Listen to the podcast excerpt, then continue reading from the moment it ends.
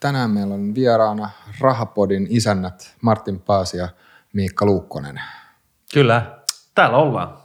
Ja tuota, tänään puhutaan sijoittamisesta ja vaurastumisesta ja myös nyt siitä, että mitä kaikkea te olette Rahapodin.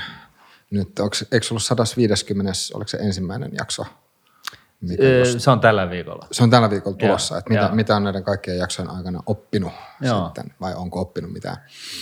ja tota, um, mutta ennen kuin mennään sinne, niin miten, mikä on saanut teidät itse kiinnostumaan finanssialasta tai sijoittamisesta? Sä voit aloittaa, Martti. Aloita sä. Joo, mä luulen, että tota, nyt jos oikein miettii, että mistä on voinut tulla, niin varmaan tämmöiset talousuutiset, että ei voi puhua suoraan, että kiinnostun osakkeista tai kiinnostun rahastoista tai mistään tämän tyyppisestä. Että, että varmasti on Hesarista siinä, kun sporttipalstaa katsonut, niin sieltä samalla selailu ja talousuutisia tullut, että vähän niin kuin firmoa koskettavat aiheet on jossain vaiheessa aika nuorenakin ruvennut kiinnostaa ja muista kyllä ihan hyvin, että kerran viikossa tulee aina talouselämä kotiin, että sieltä saatte jotain kannessa mainostettuja mielenkiintoisia juttuja sitten vähän kahlaa, kahlaa tarkemminkin, että mikä oli ehkä vähän niin kuin ei niin tavallista tämmöiselle nuorelle pojalle. Ja tota, siitä sitten eteenpäin ja, ja tota, sitten oli jossain vaiheessa aika luonnollista niin kauppakorkeeseen mennä lukion jälkeen ja sen jälkeen sitten sielläkin tehtiin valintoja ja, ja tota, rahoitusta kun luet, niin aika normaali sitten, että finanssialla jossain vaiheessa kutsuu. Täällä ollaan. Ihan mielenkiintoista. Mä en mm. tiennytkään tota susta. No niin. Joo, tota, omalla osalla niin, niin, niin tota, isä oli arkkitehti ja lama-aikaihin ja, ja, tota, ja ei ollut oikeastaan niin kuin koskaan rahaa kotona ja mä kypsyin siihen aika pahasti ja sitten tota, tällainen niin kuin pateettisella tavalla sit yritin niin kuin keksiä niin kuin jotain tekemistä, joka niin kuin, tuli lukioon ikään ja siitä eteenpäin, että niin kuin millä, millä se elanto tulisi, se leivä tulisi pöydälle vähän helpommalla ja, ja, tota, ja, ja sitten totta kai niin kuin yhdistää se omiin kiinnostuksen aiheisiin ja, ja tota, kansantalous oli se, mitä mä niin kuin, ö, lähdin sitten – hankkeeni opiskelemaan ja, ja sitten mä huomasin, että se oli vielä niin kuin liian abstraktia, että se on niin kuin liian korkealla tasolla, että, että sitten tuli sitten sivuaine ja rahoitus, rahoituksessa tuli sitten se pääaine. Ja, tota, ja sitten totta kai niin, niin rahoitusta kun lukee, niin kyllähän se niin kuin tie on sitten tavallaan niin kuin valittu, se polku, ainakin siinä vaiheessa niin kuin uraa ja, ja tota, rahoitusalalle sitten sitä kautta. Mm. Et se, mikä siinä kiinnosti, oli se, että se oli sellaista konkreettista rahoitusalalla niin kuin on, opitaan niin kuin tällaisia konkreettisia työkaluja, joilla sitten ihmetellään niin kuin äärimmäisen monimutkaista asiaa. Et, et niin kuin talouden insinööri. No, miten te muuten näkisitte, että tämän nuoret, joita tällä hetkellä kiinnostaisi mennä kauppakorkeeseen opiskelemaan rahoitusta, niin onko millainen käsitys teillä on, onko rahoituksen opiskeleminen nykypäivänä samanlaista kuin mitä se oli siihen aikaan, kun te olitte opiskelijoita, tai onko, jos miettii niitä mahdollisuuksia, mihin kaikkialle siitä voi lähteä, niin onko ne samanlaiset, tai onko niistä tapahtunut jotain muutoksia? No ei me niin vanhoja gubbe olla, että tästä olisi niinku kymmeniä, kymmeniä vuosia aikaa siitä, kun ollaan itse siellä koulussa oltu. Että mä uskon, että se on edelleenkin näin, ja, ja ehkä rahoitus oli siihenkin aikaan yksi semmoista harvoista aineista, missä siellä oikeasti paukutettiin melkein kaikki kirjat englanniksi ja saattoi olla vierailijaluentoja englanniksi. Ja, tota, ja tosi monella opiskelijalla on se idea, että nyt painetaan kaksi vuotta hommia ja sitten ollaan Lontoossa tekemässä. Että oikeasti semmoinen, että nyt lähdetään tästä sitten. ja, ja tämä on tota, se tapa, millä tästä mennään. Ja mä luulen, että se on edelleenkin voimissa. Joo, mä olen siis ihan täysin samaa mieltä, että se on kuin – kunnianhimoisille ihmisille, niin, niin, jotka haluaa luoda sitä uraa, niin se on, se on niin kuin varmasti niin kuin yksi tällainen niin kuin juristi, lääkäri, rahoitusta lukenut kauppiksesta. Ja, ja se, siltä osin, miltä se on saattanut vähän muuttua, niin se on mun mielestä tullut yhä mielenkiintoisemmaksi, että rahoitusalallahan on niin kuin jo 90-luvulla, kun ainakin minä kävin koulua, niin, niin tota, sehän oli sitä big dataa jo silloin. Eli siinä tutkitaan niin kuin aikasarjoja ja, ja paljon niin kuin osakekursseja tai, tai muita tilastoja niin kuin mielinmäärin kuin poikkihalkia pinoon ja, ja nyt sitä big dataa vielä enemmän ja samalla niin, niin tota, tekoäly on tehnyt uutta tulemistaan ja, ja, tota, ja niin ylipäätänsä niin kuin digitaaliset työkalut ja, ja, ja näin poispäin. Ja, ja yhtä lailla niin, niin myöskin tämä behavioral finance on saanut jalan sijaa. Että, että siinä mielessä, niin, niin jos mitään, niin se on entistä kiinnostavampaa. Että niin kun on vielä enemmän erilaisia niin kuin polkuja kuljettavana. Joo. Tuli mieleen tuosta, mitä, mitä sanoin äsken, niin, niin äh, kun on itse välillä lukenut jotain rahoitukseen liittyvää ja, ja, tota, ja varsinkin tämmöisiin niin kuin erilaisiin rahoitusinstrumentteihin liittyviä asioita, niin kyllä tuntuu siltä, että ni, niihin on välillä aika vaikea päästä käsiksi. Tai siis se, että varsinkaan kun niitä ei opiskellut sitä alaa, mm. niin, niin tavallaan se, että se, ja varsinkin jos puhutaan tämmöisestä, äh, miksi sitä on takaa, siis niin kuin, niin kuin osa, osakemarkkinoilla se, että kun on tämmöisiä niin kuin, äh, niin kuin, että tekoäly käy kauppaan ja siinä on kysymys ihan niin kuin mikrosekunneista. Niin, high frequency trading. Joo, ja, ja tavallaan se, että miten, niin kuin, millä tavalla algoritmit ohjaa sitä ja muuta, niin siis se kyllä niin kuin tuntuu tosi tosi monimutkaista. Sillä ei tekemistä mitään enää rahoituksen kanssa. Se on insinööritiedettä, mitä tämmöiset ah, okay. algotreidaukset on järjestetty. Että on semmoisia isoja taloja, missä on sanotaan nyt vaikka tuhat ihmistä töissä, niin 990 pelkkiä insinöörejä siellä konehuoneessa ruuvaamassa näitä algoritmeja kuntoon ja sitten siellä on toimitusjohtaja ehkä joku yksi muu meklari ehkä.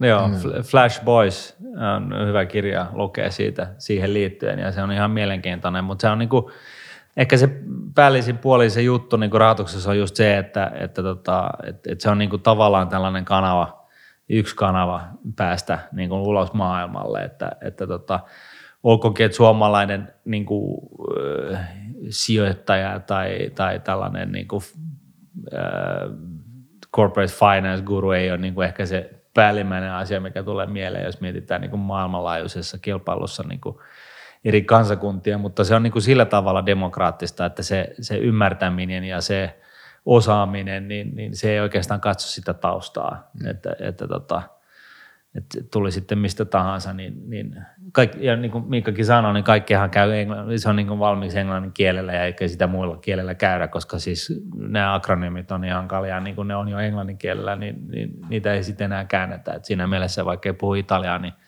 sä voit puhua rahoitustieteestä italialaisten kanssa mm. ihan kelluvasti. M- miten muuten pystyisi pähkinänkuoreen tiivistämään, että mistä kaikesta, raho- jos ajatellaan rahoitusta alana, että mistä kaikesta siinä on kysymys?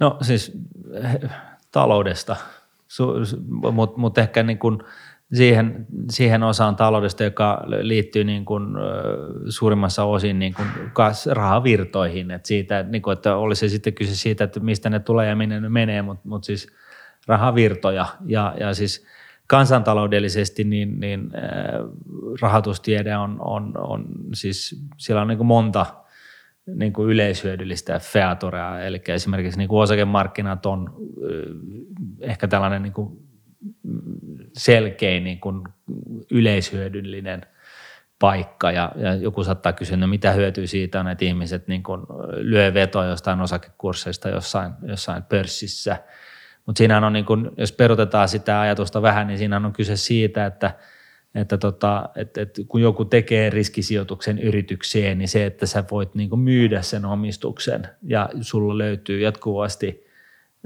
ns. reaaliaikainen hinta sille omistukselle, se, niin, niin se madaltaa sitä rah- riskirahoituksen hintaa yrityksille. Eli siis kukaanhan ei anna sulle rahaa missään muodossa, ellei siitä saa jotain korvausta ja näin ollen, niin tämä riskirahan hinta yritykselle madaltuu, kun on tällainen kauppapaikka, missä – missä voidaan sitten myydä, ostaa ja myydä tätä omistusta. Ja sitten esimerkiksi vakuutusyhtiöt, sehän on niin kuin rahoitustiedettä kanssa. Logiikkahan on yksinkertaisesti sitä, että kaikille ei saatu samaa onnettomuus yhdellä kertaa ja näin ollen niin puulaamalla niin kuin isolla ja ihmisiä yhteen, jotka maksaa autovakuutusta, niin, niin, niin se, se vakuutus, vakuutuserä on huomattavan pieni suhteessa siihen, mitä se sitten korvaa, jos huonosti käy, koska niitä vakuutuksen ottajia monta ja tosiaan niitä onnettomuuksia ei tapahdu kaikille yhdellä kertaa. Niin, osakemarkkinat on varmaan se näkyvin osa tätä rahoitusmarkkinaa, mutta sitten on velkaraha, bondirahamarkkinat, että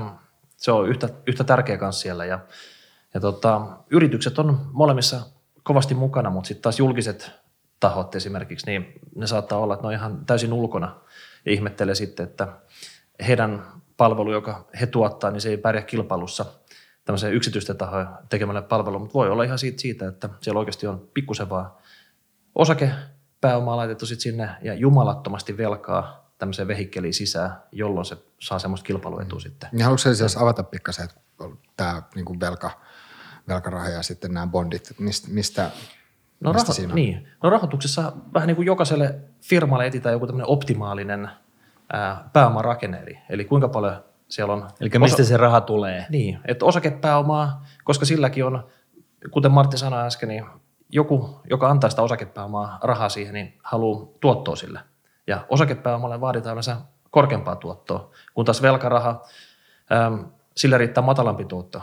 Sä oot kuitenkin siellä velkarahan äm, hallitsijana, sä oot ekana ottamassa omassa päältä siitä firmasta ja se on niinku turvatumpaa. Eli siis niin kun se on lainapaperi, niin se tarkoittaa sitä, että se yritys, yrityksen pitää koko ajan maksaa pois sitä joko korkoa tai sitten maksaa pois sitä lainaa ja, ja sitten sen yrityksen tulos tulee vasta sen jälkeen, jonka pohjalta sitten mahdollisesti maksetaan osinkoa riskipääomalle taas. Tämä on niinku, kyse on niinku vaan siitä, että mistä eri paikoista sitä sille jollekin tietylle idealle, yritys, yrityksen liiketoiminnalle saadaan rahaa, että sitä pystyy toteuttamaan ja, ja tota, synnyttämään työpaikkoja ja, ja, ja synnyttämään verotuloja ja kaikkea tällaista, että hyvin yhteiskunnan ytimessä. Kyllä ja yritysten omistajat koko ajan miettii sitten, että ei ne halua löysää rahaa missään makuttaa, että saako sen parempaa tuottoa jossain muualla sille, että jos joku firma on ylikapitalisoitunut, sieltä otetaan pois ja laittaa seuraavaan paikkaan sitten sijoituksiin, että mistä sille saa, mutta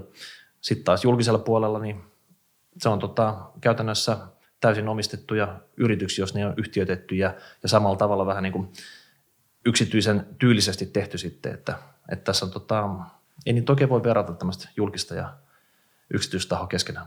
Sitä voisi sanoa niin kuin näin, että, että tota, sosialismi ja kommunismihan oli tällainen niin kuin iso kokeilu edellisellä vuosisadalla.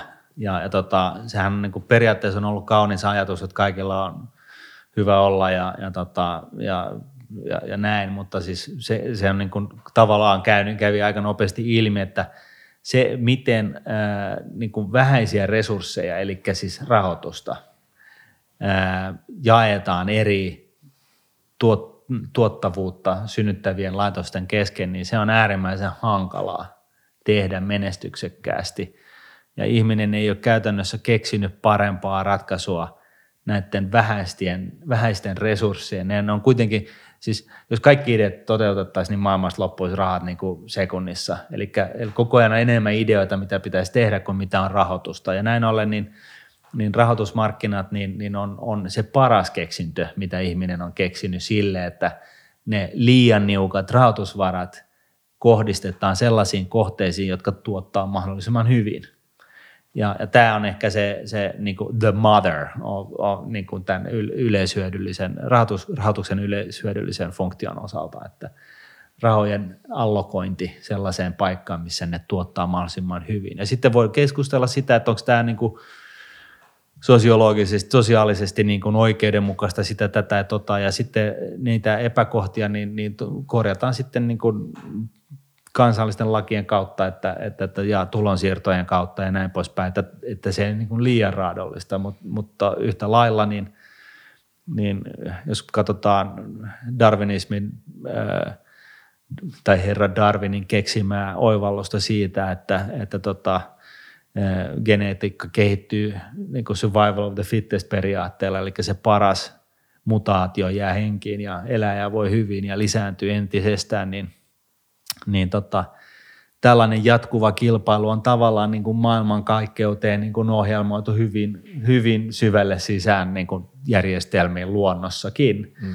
Ja rahoitus on nyt sitten se niin kuin periaatteessa sama asia hyödynnettynä sitten tällaisessa niin kuin, liian vähäisten resurssien jakamisessa ideoiden kesken.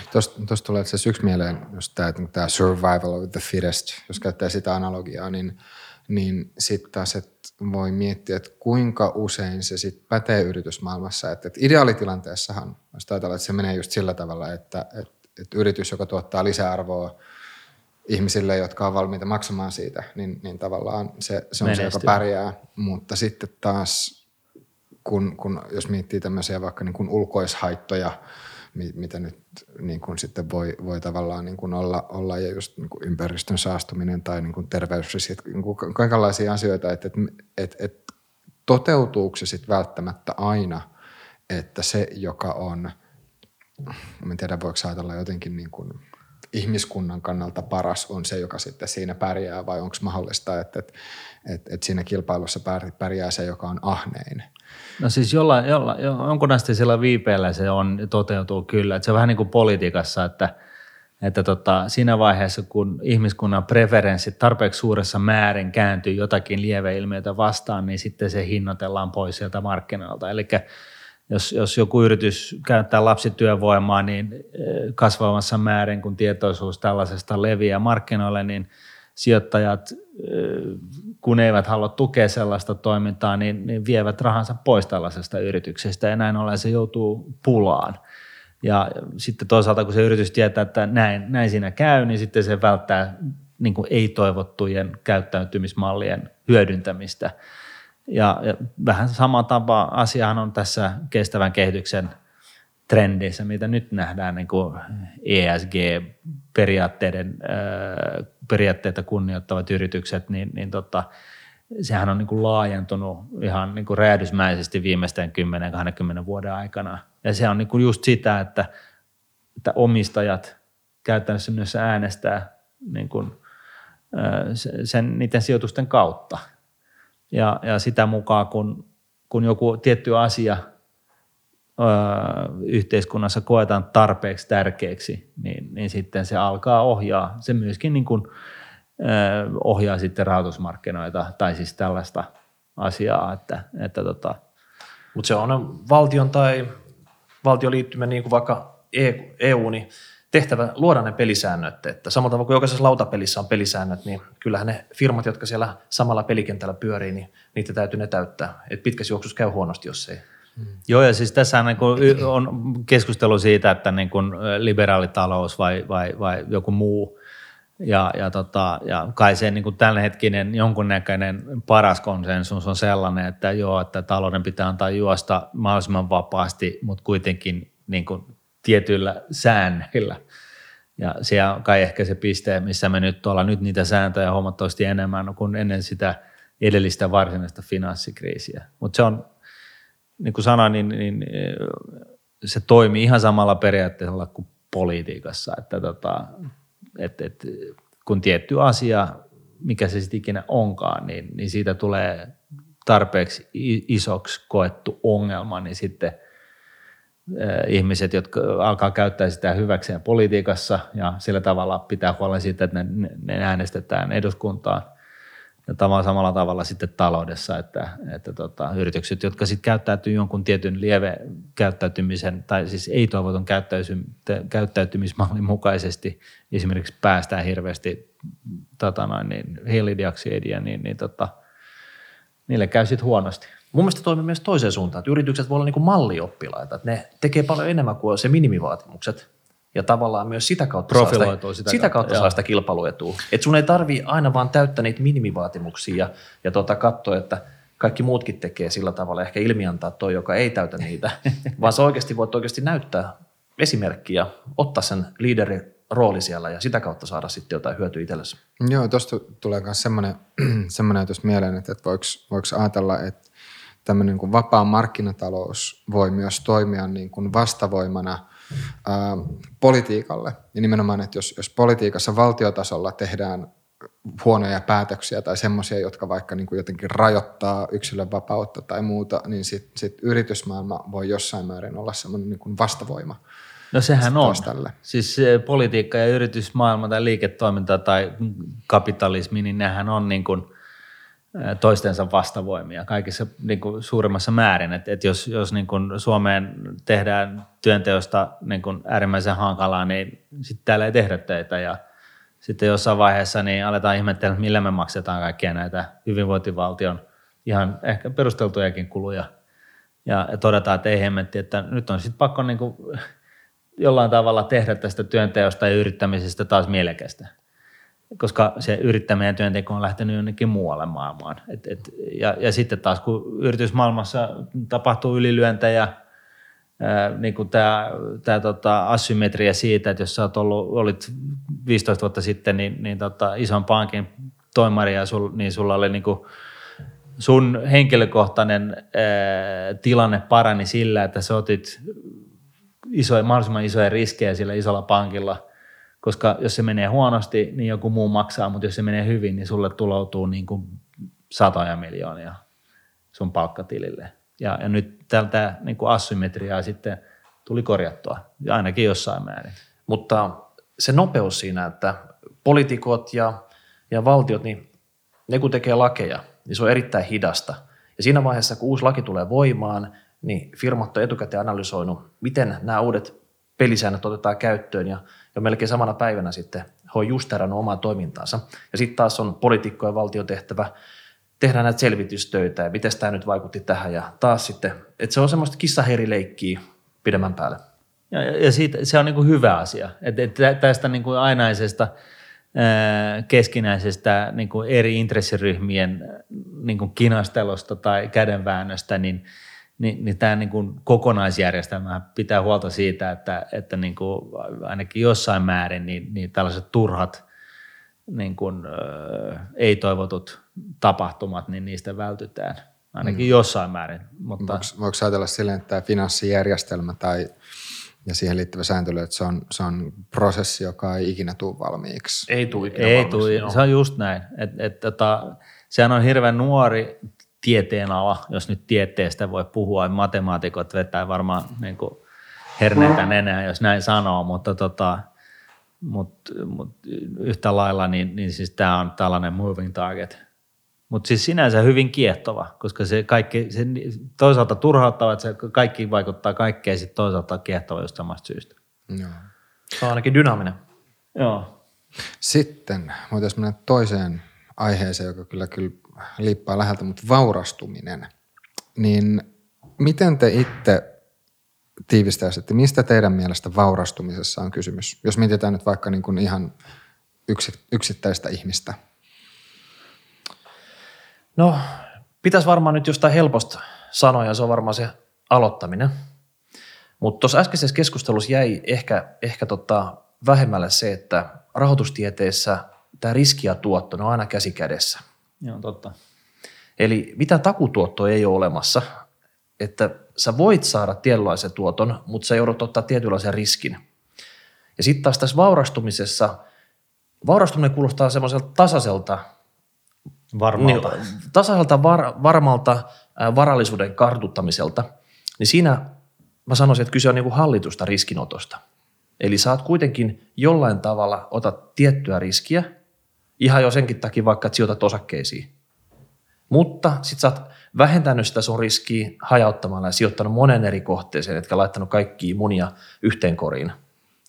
Ja, tota, ja yhtä laillahan se on niin kuin riskinottamista sekin, että sä menet johonkin firmaan töihin – siis kaikki ihmisten päätökset, niin kun valitset tuon miehen tai vai, naisen tulevaksi aviopuolisoksi tai mitä, mitä lie, menet tuohon ravintolaan syömään tai siis elämä on täynnä tällaisia valintoja, joissa koko ajan on jonkun näköinen niin kuin riskituottosuhde noin niin kuin löyhästi määriteltynä ja, ja kysymyshän on niin kuin varsinkin rahoitustieteessä niin just siitä, että että ymmärretään tätä ja mietitään sitä ja yritetään maksimoida sitä niin kuin, hyvää suhteessa siihen riskiin, mitä se, mikä ikinä se transaktio onkaan. Mm. Niin, että jos puhutaan nyt vaan niin, että mitä jää käteen, niin miten se sijoittaa, niin sitten voi myös miettiä sitä, että miten saisi enemmän sitä rahaa käteen. Eli pitääkö tota, tehdä enemmän duunia vai tehdä eri paikassa duunia, tehdä fiksummin duunia vai pitääkö himmata kulutusta, että sen takia jää lisää käteen –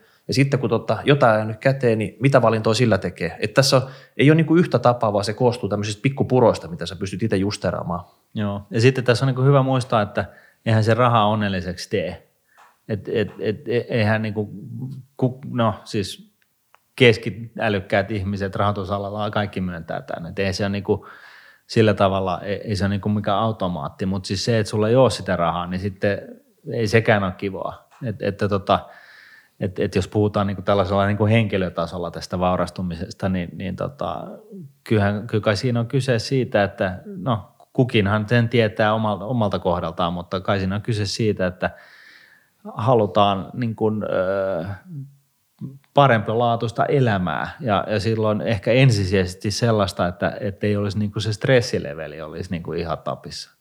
Joka yö herät kylmähikisenä siihen, että miten seuraavasta päästä pääsee eteenpäin. Seuraavasta kuukaudesta tai miten mä saan mun lapsille ruokaa. Siis aloitetaan niin kuin ihan sieltä. E, ensin, niin kuin, että miten mä ylipäätään se itse pysyn hengissä ja tota, onko mun va, niin kuin, varaa vuokraan ja sitten perheen elättämiseen ja sitten seuraava ja seuraava ja seuraava. Ja, ja tota, elämä on taaskin valintoja, että sä voit, jotkut tykkää siitä, että niin kuin otetaan esimerkiksi Warren Buffett, maailman äh, tunnetuin sijoittaja, joka on siis maailman top 10 rikkain henkilö tällä hetkellä, niin eihän hän, siis se ehkä kuvaavaa hänen kohdallaan, niin on se, että, että tota, se hänen vaurastumisen on niin kuin hänen scorecardi. Se on niin kuin se, mitä se hänelle merkkaa. Että ei, hän ei ole niin kuin, siis hän asuu samassa asun talossa, jonka hän osti 50 vuotta sitten ja – ja se ainoa niin kuin tällainen ylilyönti hänen omienkin sanojensa mukaan on se, se tota, yksityisjetti, mutta tota, se on sitten siinä, että se ajaa vaatimattomalla autolla ja näin poispäin.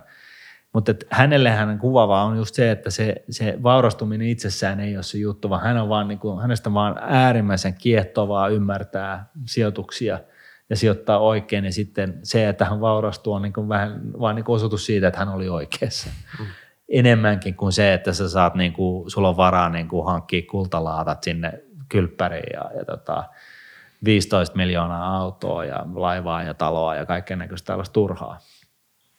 Mutta kyllähän yhteistä tuommoiselle henkilölle, niin kuin Warren Buffett niin, tai Ingvar Kamprad, niin ne on äärimmäisen pihejä. Et ne ei sitten kyllä käytä rahaa yhtään mihinkään. Niin. Että Kampradkin vissiin ruoski sillä vanhalla Volvolla ympäri Venäjä, Venäjä tundraa perustellessaan. Niin. kirpparilta. Että, tota...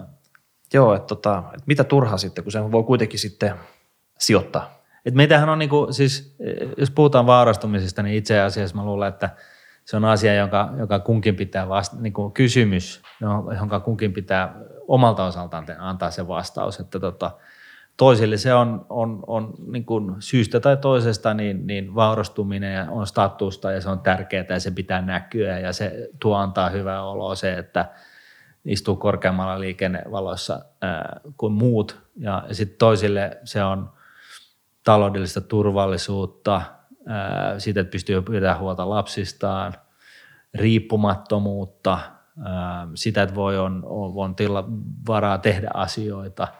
Ja yhtä lailla kuin tuossa aikaisemmassa puheenvuorossa totesin, että niin raha on, on tällainen rajallinen resurssi – niin se on paitsi se niin kuin maapallolla, maapallolla ihmiskunnan osalta, niin se on myöskin kunkin oman taloudensa kohdalla, niin se on tyypillisesti ainakin niin rajallinen resurssi. Ja sitten se on kyse siitä, että miten, miten sitä rajallisuutta pystyy hyödyntämään mahdollisimman hyvin, että on omat preferenssinsä huomioiden mahdollisimman hyvä olla. Niin, nythän on puhuttu paljon myös sitä, että moni harkitsee downshiftaamasta siinä vaiheessa, kun lähestyä eläkeikää. Et sit jos sulla on oikeasti niitä mahdollisuuksia kertynyt tässä matkan varrella, niin sä voit jopa päättää sitten, että viisi vuotta aikaisemmin niin pistät tota viimeisen kerran takin naula ja se on siinä sitten ja.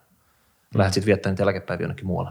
Ostat purkkareja ja lähdet kellomaan tai lähdet äh, kävelemään Himalajalle tai mitä lie, mutta tota, maalaamaan jonnekin, jonnekin Ranskan rivierolle tai – mitä ikinä, mutta että kai se näin menee.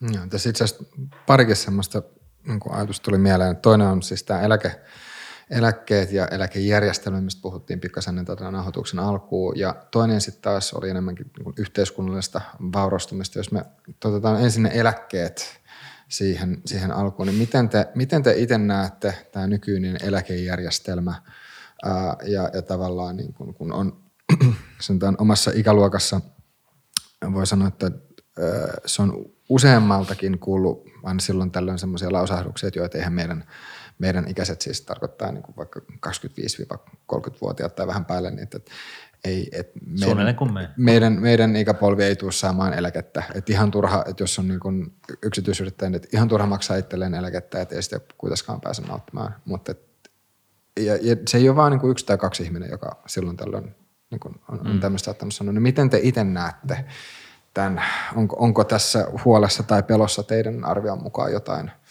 totuuden siementä? Siinä on kaikki. Eli tota, ei ole, me ollaan tehty paljon laskelmia tästä ja tota, on keskituloinen suomalainen niin maksaa eläkemaksuja tai hänen puolesta maksetaan eläkemaksuja noin 10 tonnin verran. Hän itse tienaa noin 40 bruttona ehkä, pikkusen vajaa. Niin tota, nämä on ihan älyttömiä summia. Ja se menee sinne mankeliin ja kuulemma tämän mankelin, eli tämän Suomen eläkejärjestelmä tuntee kymmenen henkilöä hyvin. Niin mikä on semmoinen, joka vaikuttaa kaikkien arkeen ja sen tuntee sitten kymmenen henkilöä Suomessa, että osaisi kertoa, että mitä tämä koko, koko tota himmeli toimii. Ja sitten pitäisi niinku eri asiantuntijoille sanoa, että joo, kyllä, kyllä se toimii hyvin, että ei muuta kuin luotatte no. siihen ja painatte vaan tota napilaudassa ja syntyvyys on pohjamudissa ja niin, eli tässä mm. on niinku, ne huolet aktivoituu sitä kautta, että meillä on niinku sellainen niinku negatiivinen ää, tai ei-toivottu demografinen kehitys, eli ne suuret ikäluokat on menossa jäämässä eläkkeelle ja yhä vähemmän pienempi ryhmä ihmisiä pitää, käy enää töissä ja jo, niiden niin kuin palkkatuloista pitäisi ikään kuin nämä verotulot sitten niin kuin repiä. Ja, ja tota, niin kuin Mikka sanoi, niin, niin tällä hetkellä tosiaan niin, pal, niin kuin työnantajan vinkkelistä jokaisen henkilön palkkakuluista 25 prosenttia menee suoraan eläkemaksuihin, mikä on siis aika iso summa. Ja, ja tota, tätä ajatellaan, että tämä nousee nyt sitten kolmannekseen lähitulevaisuudessa. Ja, ja, ja koska nämäkin on tällaisia asioita, joista päätetään tuolla eduskunnassa, niin, niin, niin tota, sehän voi olla, riski on kasvavassa määrin eh, sellainen, että, että jossain vaiheessa päätetään jotain, joka viittaisi siihen, että joko nostetaan näitä eläkemaksuja entisestään, kunnes ihmiset ei halua olla täällä enää töissä, tai sitten pienennetään eläkkeitä. Ja näin ollen, niin jos on yrittäjä, niin sullahan on nämä, nämä, nämä ikään kuin lakisääteiset yöllit ja, ja muut, ja, ja tyypillisesti ihmiset ilmoittelee sinne niin pienimmät summat, mitkä vuositienestit, että, että ei tarvitsisi maksaa niin paljon, ja, ja tota, kyllä se niin kuin, meidän mielestä, mun mielestä, niin on, on sellainen huolenaihe, johon pitäisi varautua ihan sillä tavalla, että itse pyst- aloittaa jonkunnäköisen pitkäjänteisen ää, säästämisen, ää, niin kuin vaikka suoraan palkkatililtä näin. Tässä niin kuin hyvä esimerkki on se, että keskiverto suomalaisen eläkepotti, kun se jää eläkkeelle, noin 300, 350 000 euroa. Ja sellaisen keskimääräisen suomalaisen eläkepotin saa ostettu viidellä tonnilla, jos sä sijoitat sen viisi tonnia silloin, kun suomalainen syntyy ja sijoittaa kustannustehokkaasti osakemarkkinoille, niin sitten se kasvaa sun niin kuin keskimäärin tällaiseen summaan. Ihan se viiden tonnin sijoitus. Et, et tota, ja mitä aikaisemmin aloittaa, niin sen parempi. Että tota, meidän osalta niin juna meni jo, mutta tota, mm sitä voi hakea oikeutta elämäänsä lastensa kautta tai muuta, mutta että tämä on niin kuin hyvä, hyvä niin kuin kaikki, jotka vanhemmiksi on ryhtyneet tai sitä suunnittelee, niin mieti sitä, että sillä viidellä tonnilla sä taat sellaisen nykyisen keskivertosuomalaisen eläkkeen. Se on niin kuin sen halvemmaksi, halvemmalla ei sitä saa. Niin, se on vähän semmoinen, että ainakin meidän näkövinkkelistä, niin jos nyt tehtäisiin, Suomessa ei olisi vaikka mitään tämmöistä eläkejärjestelmää, tämän näköistä eläkejärjestelmää tänne ei tehtäisi. Että tässä on niinku no se valu... menisi läpi. Niin. Tässä on niinku valu... Tässä, tässä on valuvikoja ja tota, se on nytten, ei mennä siihen historiaan, minkä takia se nyt on tämän näköinen, mutta tämä ei ole optimaalinen. Ja tavallaan, että nyt jos joku parikymppinen vaikka kuuntelee tätä ja hänelle taas poliitikko, joka on siinä lähellä eläkeikää lupaa, että tämä on hyvä ja homma toimii, niin siinä vaiheessa, kun tämä 20 ehti sinne eläkeikään, se poliitikko on kuollut jo pois – ja tota, hän pääsi se, jo se, joka, niin, se, joka, se, joka takas silloin, että eläkejärjestelmä toimi, niin hän on kadonnut jonnekin. Ei, hän on enää toimittamassa mitään sitä äh, lupausta sitten maaliin. Niin, ei ole missään mistään vastuussa. Mm. Mutta se on mielenkiintoista, että ne kymmenen henkilöä Suomessa, jotka tietää eläkejärjestelmä. Onko, niin onko tota, teillä jotain sellaista ajatusta siitä, että, että miten sitä ainakin voitaisiin jollain tavalla korjata tästä nykyisestä? No, no siis totta kai eh, montakin ajatusta, ja, mutta päällimmäisenä on tällainen, ei pelkästään niin kuin työn puolesta, vaan ihan niin kuin vilpittömästi, niin on, on siis se halvin tapa on se, että vanhemmat sijoittaa 500, 5000 euroa lapselle osakemarkkinoille ja antaa olla. Se on niin kuin ehdottomasti halvin tapa. Sitten, sitten toinen tapa on se, että valtion, valtion tota noin niin, osakeomistukset, niin laitetaan lihoiksi ja sijoitetaan ympäri maailmaa ja odotetaan yksi, yksi sukupolvi, niin sitten sellainen potti, jolla maksetaan vaikka mitä. Eli periaatteessa laskeskelua, että, että tota, tällä tavalla tehtynä, niin, niin Suomesta voisi poistaa verot kokonaan. Et se, va, siis se pitkäjänteisyys on tässä koko ajan se A ja O. Pitkäjänteisyys ja kulujen minimointi ja se, että ne rahat on sijoitettu osakemarkkinoille, koska osakkeet on se, jotka tuottaa ihmiskunnan rahoitusjärjestelmässä parhaiten pitkässä juoksussa. Ajatteletteko te, että Suomen kannattaisi jollain tavalla soveltaa vähän sitä, mitä esimerkiksi Norjassa No nimenomaan, tehty? nimenomaan. Et, et, et, siis totta kai siis ei Norjassakaan olisi syntynyt Norjan öljyrahastoa, jos, jos niillä ei olisi ollut tällainen, tällainen niin kuin kansallisaarre, joka norjalaisessa oikeudenkäsityksessä kuuluu kaikille. Ja näillä on ollen sitä niin öljyn poraamista ja jalostamista ja sitä öljybisnestä, niin sitä verotetaan. Niin kuin tyypillisesti raaka-aineita vievät maat tekee. Ja, ja tota, toisissa maissa se menee sitten, sitten tota noin, niin, jollekin juntan päähenkilölle tai jollekin muulle, muulle tota noin, niin, puikoissa olevalle äh, diktato, di, diktaattorille ja sitten niin kuin pohjoismaalaisessa yhteiskunnassa se menee sitten kaikille kansalle niin kuin tällaiseen öljyrahastoon, missä nämä rahat sijoitetaan osakemarkkinoille mahdollisimman kustannustehokkaasti. Ja sehän on se potti jotain, korjaan nyt jos mä oon väärässä, mutta eikö se ole niin kuin tuhat miljardia tällä hetkellä, tuhat miljardia euroa ja ne omistaa niin kuin jotain kolmea prosenttia maailman kaikista osakkeista. Et siinähän on niin kuin sillä tavalla hyvä olla. Ja vaikka ei Suomella tällaisia, tällaisia tota raaka-aineita tiettävästi olekaan, niin, niin tota, sillä 20 miljardin ää, erinäisistä suomalaisista ää, yrityksistä koostuva ää, osakesalkku, jossa on paikallispolitiikalla kaiken näköisiä mielikuvia ja, ja tota, haluja niitä kohtaan, niin, niin tota, sillä pääsisi yhdessä sukupolvessa, eli sanotaan nyt 70-100 vuotta, niin me päästään sellaiseen tilanteeseen tosiaan, että inflaatio huomioiden ja kaikki nämä, niin pystyttäisiin niin poistaa Suomesta kaikki, kaikki tällaiset turhat verot, haittaverot erikseen tietenkin. Joo, mitään semmoista nopeat hokkuspokkusjuttua tähän ei ole, että se ottaa aikaa, mutta se pitäisi nyt vaatia niitä fiksuja päätöksiä ja Mä luulen, että niinku ihan samalla metodilla tästä ei voida jatkaa eteenpäin. Ongelma on usein ollut se, että esimerkiksi eduskunnassa nämä, jotka tekevät näitä päätöksiä, niin siellä ei ihan hirveästi tämmöistä niinku finanssiosaamista ollut. Että oikeasti olisi tullut semmoinen laaja, ehkä parlamentaarinen rintama siitä, että nyt pitäisi jotain tehdä ja, ja sitten tota, yli puolueen olisi porukka päättämässä, että näin me se tehdään ja tota, saataisiin homma eteenpäin, koska tässä nyt vaaditaan aika isoja päätöksiä eikä mitään pelkkää semmoista juustohöylä näpärtelyä sieltä sun täältä. Ja sitten se on niin tämä ikuinen public choice-ongelma, että jos sinä tai minä tai Miikka tai kuka lie haluaa niin kuin graniittikiven sisään niin eduskuntaan hääräämään niin, ja saamaan niin kuin makeet edut, niin, niin työsuhdeedut, niin, niin tota, silloinhan sä lupaat tällä hetkellä ihan mitä vaan, koska sit siinä vaiheessa, kun, kun sä oot saanut omasi irti tästä sun omasta urastasi, niin, niin tota, ei sillä ole sit mitään väliä. Ja sitten yhtä lailla, niin – monethan kokee, että en mä pysty kuitenkaan vaikuttaa mihinkään, niin mä nyt puhun mitä mieltä mä oon, mutta siis mä maksimoin sen mun sanomisen sen, totta kai sen pohjalta, että mut valitaan tuonne eduskuntaan. Ja sitten mitä mieltä mä oikeasti oon, niin sillä ei oikeastaan niin paljon merkitystä, koska puoluekuri ja koska mä en kuitenkaan pysty yksittäisenä ihmisenä vaikuttaa mihinkään ja niin poispäin. Ja liekö sen takia, kun Björn Valruskin totesi talouselämässä tässä pari viikkoa sitten, että – se on ihan sama, kenet tonne valitsee, että mikään ei muutu. Ja, ja, ja siis toihan on hyvin destruktiivista ja yhtä lailla yksi tällainen, toivottavasti myöskin yksi tällainen ilmiö, joka taas sitten johtaa siihen, että erilainen politiikka astuu kuvaan jossain vaiheessa ja toivottavasti, ja niin, niin kuin me nyt ollaan nähty, niin sehän on niin kuin valitettavasti ollut tällainen niin kuin populistinen, että et se populistinen politiikka, jossa luvataan kaikille enemmän kakkuja ja kermaa ja kaikenlaista tällaista ja, ja tota, ottamatta yhtään vastuuta siitä, mitä sanotaan.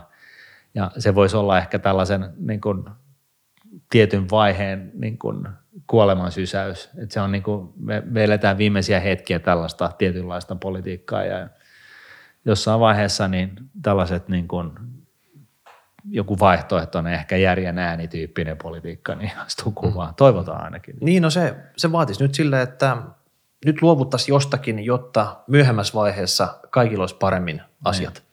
Ja löytyykö semmoista, että just tämä mulle sulle saman tien ajattelu, se on vaan niin vallalla tällä hetkellä. Ja se on jännä, että niin kuin mekin huomataan asiakkaista, mä puhunut paljon lapsille säästämisestä niin kuin blogissa ja rahapodissa ja miss, missä ikinä telkkarissakin.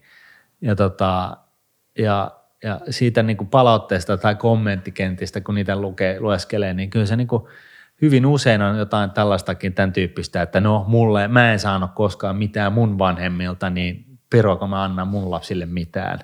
Ja, ja siis tuossa on niin kuin tietynlainen Darwinin National Selection käynnissä ja valitettavasti käy niitä lapsia sääliksi.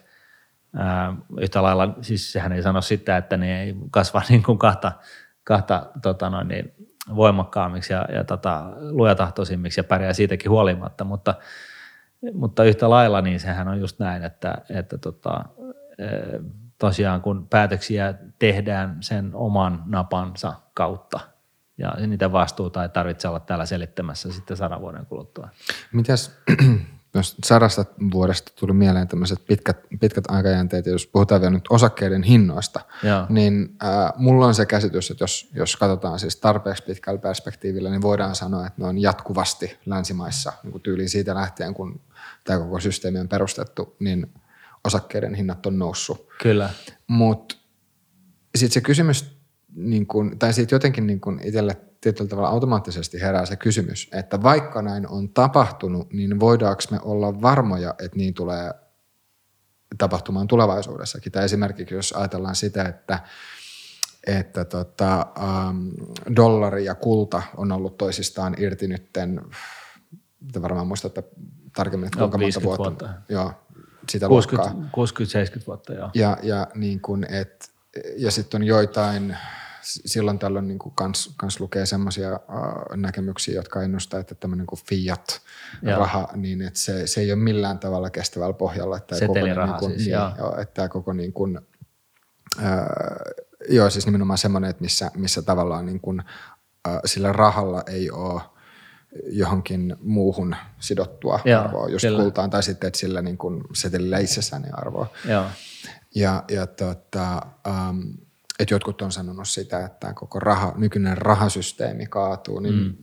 kuinka luottavaisia te olette itse siihen, että, että tota, nykyinen rahasysteemi pysyy pystyssä ja, ja toisaalta siihen, että, että niin kuin osakkeiden hinnat tulee kasvamaan ja se, että, että onko nämä asiat kuinka riippuvaisia toisistaan? No nykyisin noita oraviikin näkyy niin harvoin, että ei ne oravan nahkatkaan voi oikein tota, tulla takaisin. sanotaanko näin, että täytyy olla luottavainen. Eihän tätä tulevaisuutta voi kukaan ihan täysin ennustaa, mutta mä tähän niin rahasysteemin luotettavuuteen niin näe kyllä mitään semmoista helppoa syytä ainakaan, että mihin se, mitä tulisi tapahtumaan ja mihin se kaatu sitten. Siis osakemarkkinathan on itse asiassa mittaa ihmiskunnan kasvua, siis y- yhden suhde yhteen. Ja tota, sanotaan näin, että jos osakekurssit ei nouse joku päivä, niin meillä on isompia ongelmia. Et, et se on niinku ehkä se, se ydin tässä. Et, et, et niinku, eh, ihmiskunnan niinku väkiluku ei tarvitse nousta, että osakemarkkinat eh, nousisi kasvaisi tai niistä tulisi arvokkaampi, vaan se on niinku käytännössä se tuottavuus, että niinku pienemmällä saadaan yhä enemmän aikaiseksi, eli se taloudellinen hyöty siitä tekemisestä kasvaa.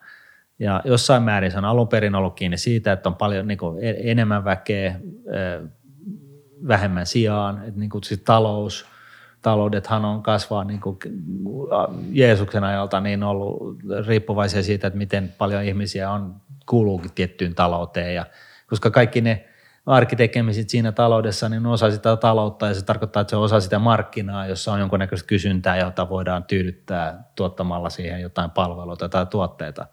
Ja yhtä lailla, eihän tämä niin kuin lopu ikinä. Että tämä, tämä niin kuin jatkuu ja sitten kunnes se, kunnes se joku päivä loppuu ja se jo, sitten toisaalta meidän tarvitsee enää näistä asioista välittää sinä päivänä, kun aurinko sammuu ja jos me ollaan niin lähdetty jonnekin muualle, mutta mut, mut siis niin kuin periaatteessa näin. Ja sitten se, se niin kuin mitä tuohon rahaan tulee, niin, niin, niin se on luottamusasia. Ja sitten kun se luottamus tällaiseen setelirahaan loppuu, niin sitten syntyy hyperinflaatio, niin kuin Saksassa ennen, ennen toista maailmansotaa ja, ja, ja näin. Et, et, et, siis se on tällainen väline, missä, missä tota, kaikilla on ö, tietynlainen käsitys siitä, että mitä, mitä sen vaihtaminen tarkoittaa, mitä se merkitsee. Ja jos se luottamus siihen – tai käsitys siihen niin kuin, rapautuu, niin sitten se loppuu olemasta saman tien. Mutta yhtä lailla niin, niin, niin tota, joku keino meillä pitää olla, jolla me voidaan niin kuin, vaihtaa meidän omaa taloudellista hyötyä johonkin toiseen taloudelliseen hyötyyn, eli vaihtaa meidän aikaa, työntekoa sellaisiin hyödykkeisiin, joita me tarvitsemme elääksemme ja, ja näin poispäin. Ja on se sitten bitcoinia tai ethereumia tai, tai fiat-rahaa tai kultapaloja tai oravan nahkoja, niin se on nyt ihan se sama. Että, että tota, joku niin, väline siinä kuitenkin on. Niin, tämmöisistä hyödykkeistä tämä kulta, platina, öljy, ne on, ne on kyllä mukana siellä rahoitusmarkkinoilla, että aina aika ajoin niistä tehdään semmoisia turvasatamia ja, ja sinne tota, siirretään varoja, että ne on mä luulen, että se on ihan hyvä, että semmoiset on olemassa siellä. Mm. Että ei ole pelkästään sitten osakkeet ja bondit ja sitten niiden kesken pitäisi vaan niin kuin pallotella näitä rahoja. Vaan oikeasti... ihan, ihan nopeasti vielä kanssa kuulijoille, että mistä bondeissa on kysymys? Se on velkakirja.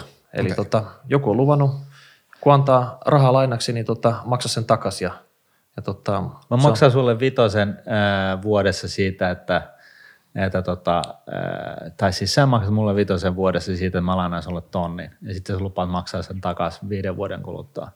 Sitten me kirjoitetaan sellainen sopimus, että näin, näin tämä menee, ja, tota, jos ja se on kirjoitettu niin hyvin, että jos et sä maksa mulle, niin mä sen voin vetää sut oikeuteen ja, ja periä ne rahat sitä kautta, tai ajaa sut henkilökohtaisen konkurssiin tai jotain. Mutta siis velkainstrumentti. Hmm. Eikö se ole vielä se idea, että niitä, niitä niin kun, äh, voidaan sitten vielä myydä ja vaihtaa sitten muille. Kyllä, kyllä. Kyllä, kyllä. Että ne on niin kuin standardisoituja taas, jotta me pystyttäisiin luomaan niille markkinapaikka niin, että, että tota, jos mä jaksan odottaa viittä vuotta, että se maksaa sen tonnin mulle takaisin, niin mä voin myydä sen markkinoilla hintaan, joka on vastaa sitä sen kyseisen lapun tämänhetkistä arvoa. Niin, eli toisin sanoen, että Miika voisi vaikka sitten ostaa Kyllä. sulta sen ja sitten mä olisin velkaa Miikalle. Kyllä. Ja sitten mä huomaan hyvän diilin tässä. Mä saman tien myyn sen eteenpäin tuossa tota, pikkuvoitolla. Joo, ja sitten sä teet sitä tuhat kappaletta päivässä ja vedät välistä. Joo, sitten mä lähden sinne Bahamalle. niin, joo. Joo. Tota, joo, ja sitten oli äm, yksi sellainen asia, mitä, mitä kans teki mieli teiltä, teki mieli teiltä kysyä, että jos, jos puhutaan kanssa vaurastumisesta, niin sitten toisena puolena on – köyhtyminen tai sitten köyhyyden vähentäminen, niin kumpi kysymys, tai sitä voi myös pohtia, että onko tämä kysymyksenä niin kuin ollenkaan mielekäs, mutta kumpi teidän mielestä on tärkeämpää, että sen miettiminen, että miten lisätään vaurautta vai se, että miten vähennetään köyhyyttä? No siis niissä on eri, eri, mun mielestä niissä on eri aikajaksot, että niin kun akuutit asiat pitäisi hoitaa nyt – jolloin se on kai kyse siitä, että, että jos niin kuin ihmiset nä, näkee, niin, niin kuin, niillä on hätä, niin, niin silloinhan se hätä pitäisi poistaa mahdollisimman pian. Niin, että, se niin kuin, ja, et, et, et, niin kuin kärsimys loppuu. Mutta sitten niin kuin se kestävä pohjahan on se, että tota, luodaan ihmisille mahdollisuuksia rakentaa sitä omaa elämäänsä.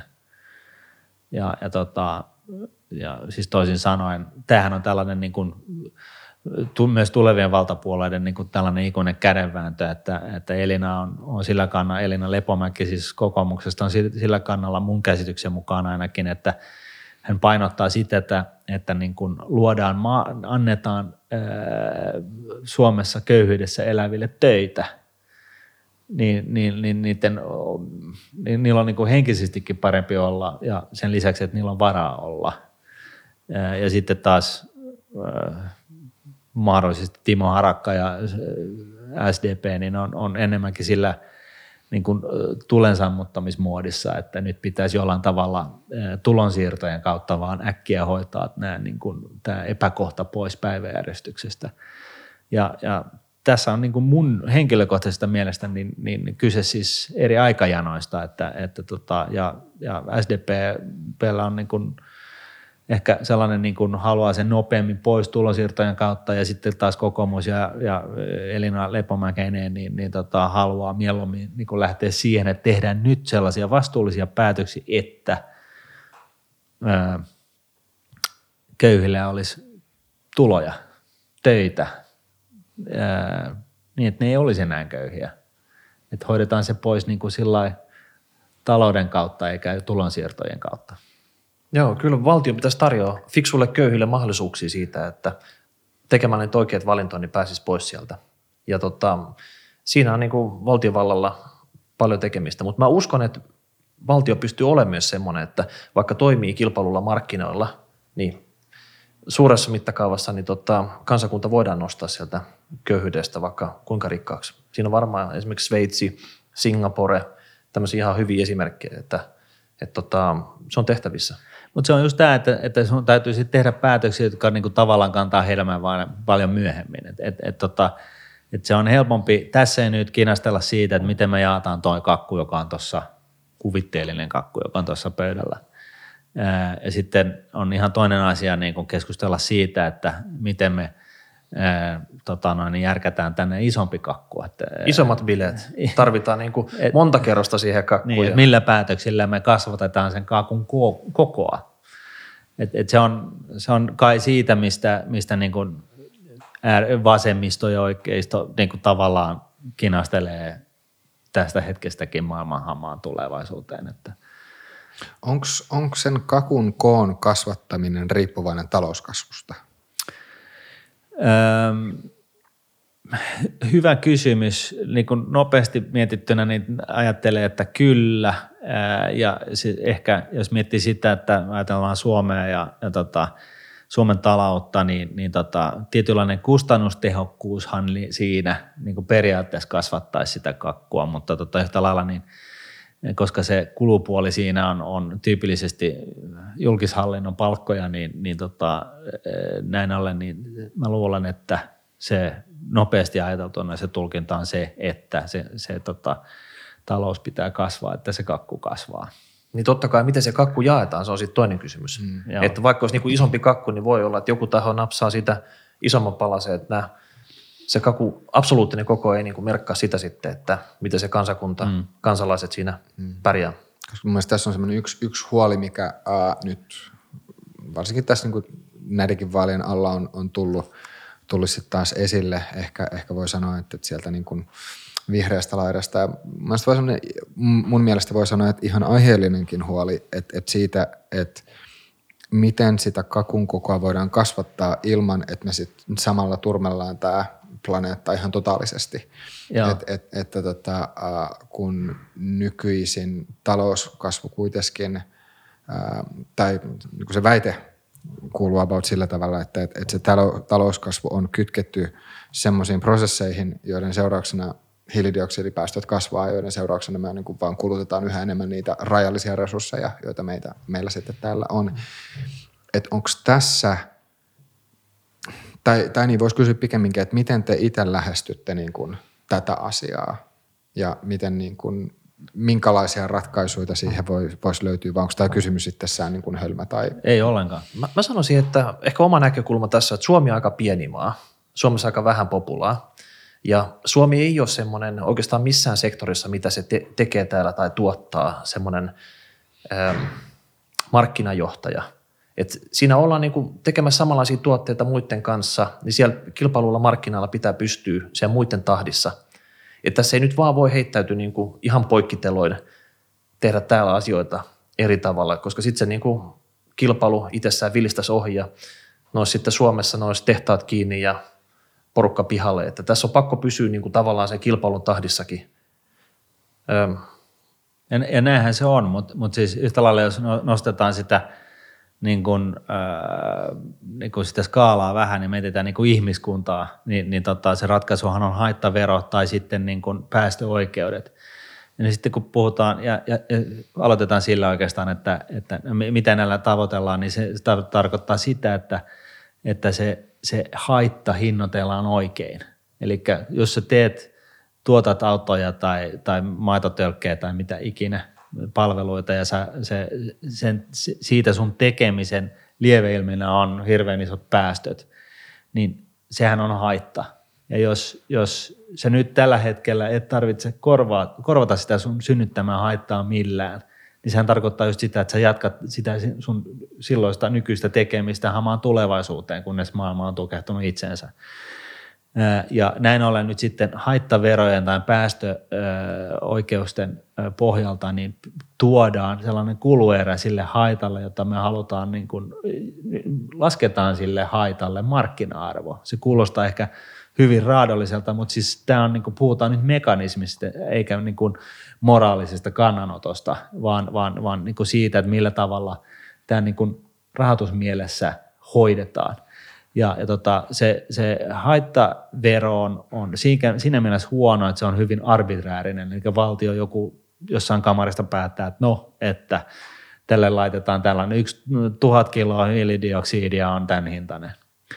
Kun taas päästötodistukset on jotain, jotka listataan jonkun näköisen markkinapaikkaan, jolla, jossa sille syntyy tällainen kollektiivinen hinta, ja, ja tota, jolloin se elää siis dynaamisesti sen, sen niin kuin päästötilanteen mukaan.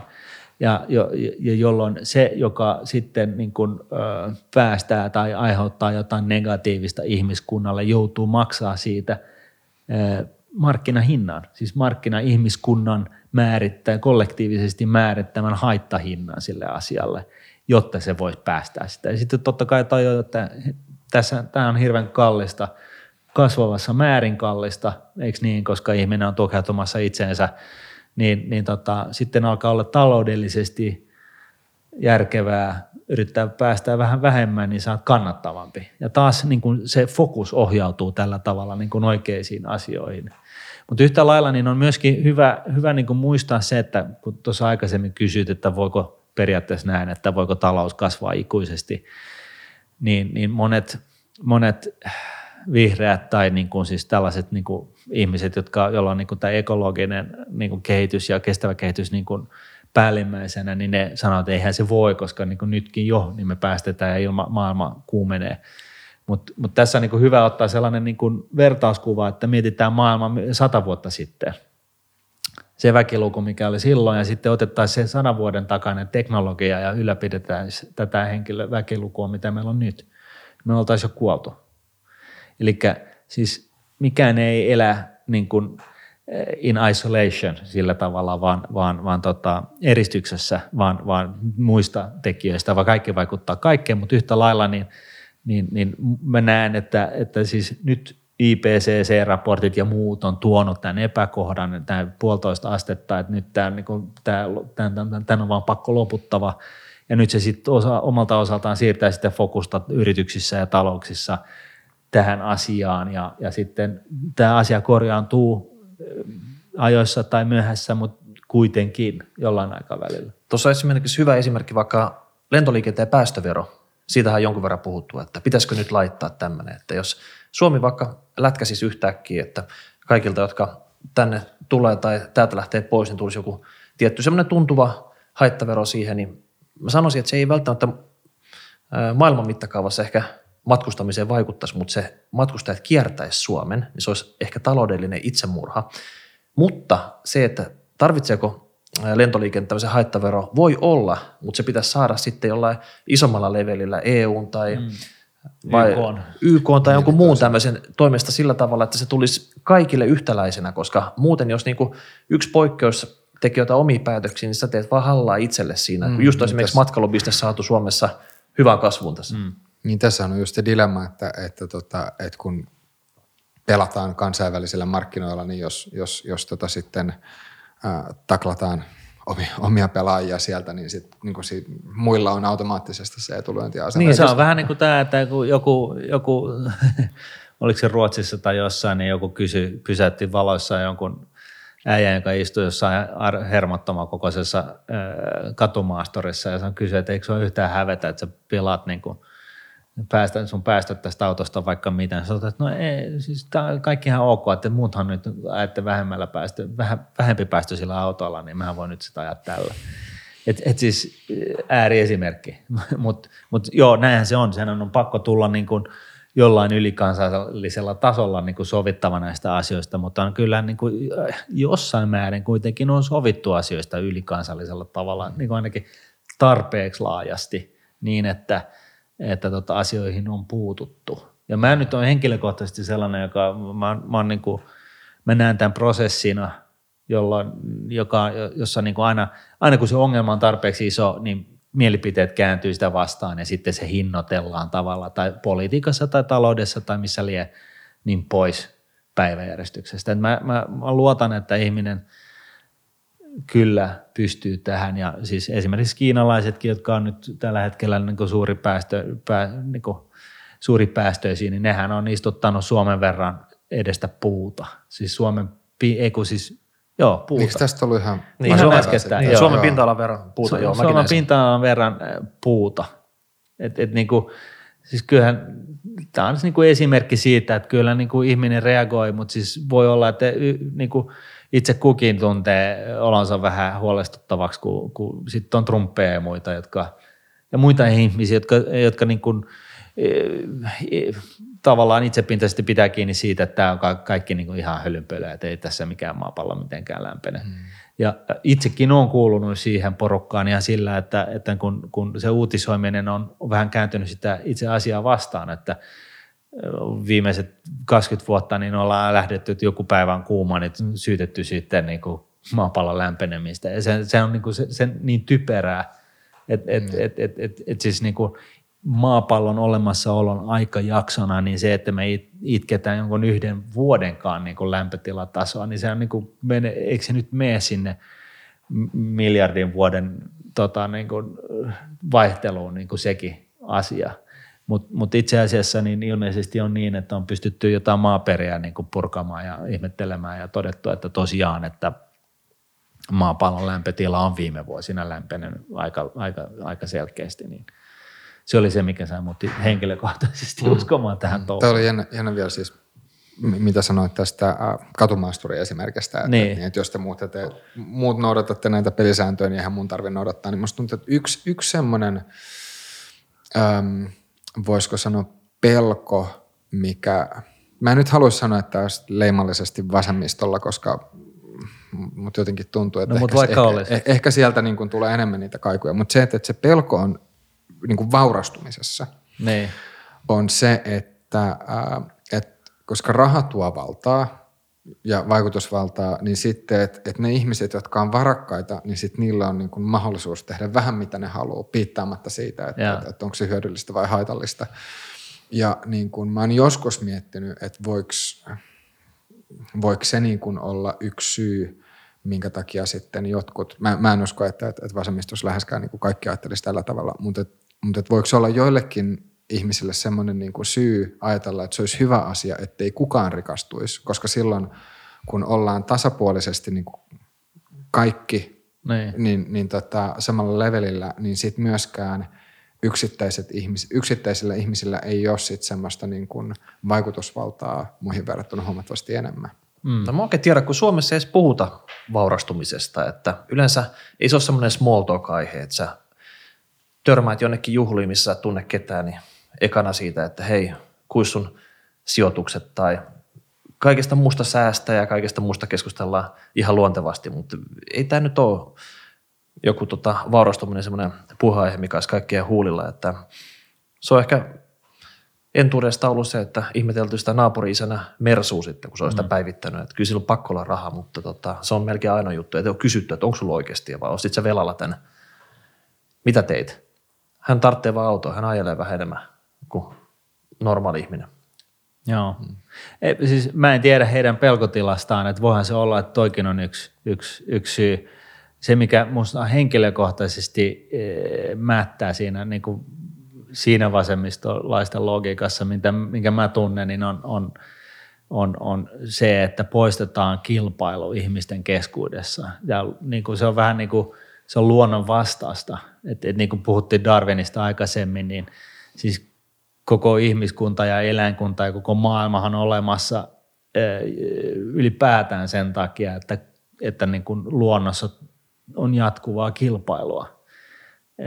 ensin on ollut elonjäämisestä ja sitten niin kuin muusta, mutta, mutta niin kuin, niinhän se vaan on. Ja, ja se mekaniikka pitää huolen siitä, että raadollisesti, mutta silti, että niin kuin heikot kuolee pois ja ne, ne niin kuin toivottomat geenit tai, tai, tai tota, eläimet tai ihmiset tai niin kuin whatever, niin, niin jää eloon.